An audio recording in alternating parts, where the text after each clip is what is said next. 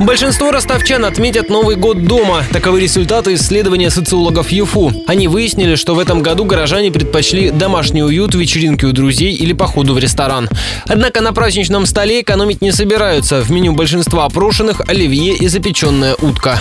А вот дарить ростовчане предпочтут что-то бюджетное, сувениры или косметику, рассказал радио Ростова доцент Института социологии ЮФУ Антон Сериков. На работе будут дарить чаще всего сувениры, либо какие-то сладости, констовары, возможно. А дома близким родственникам часто является одним из распространенных подарков. Это косметика в различных формах ее проявления. Кто-то даже предпочитает и дарит крупные подарки, связанные с бытовой техникой, с гаджетами какими-то. Детям, естественно, всегда игрушки, причем в новогодние праздники покупают столько игрушек, сколько они покупают в течение всего года.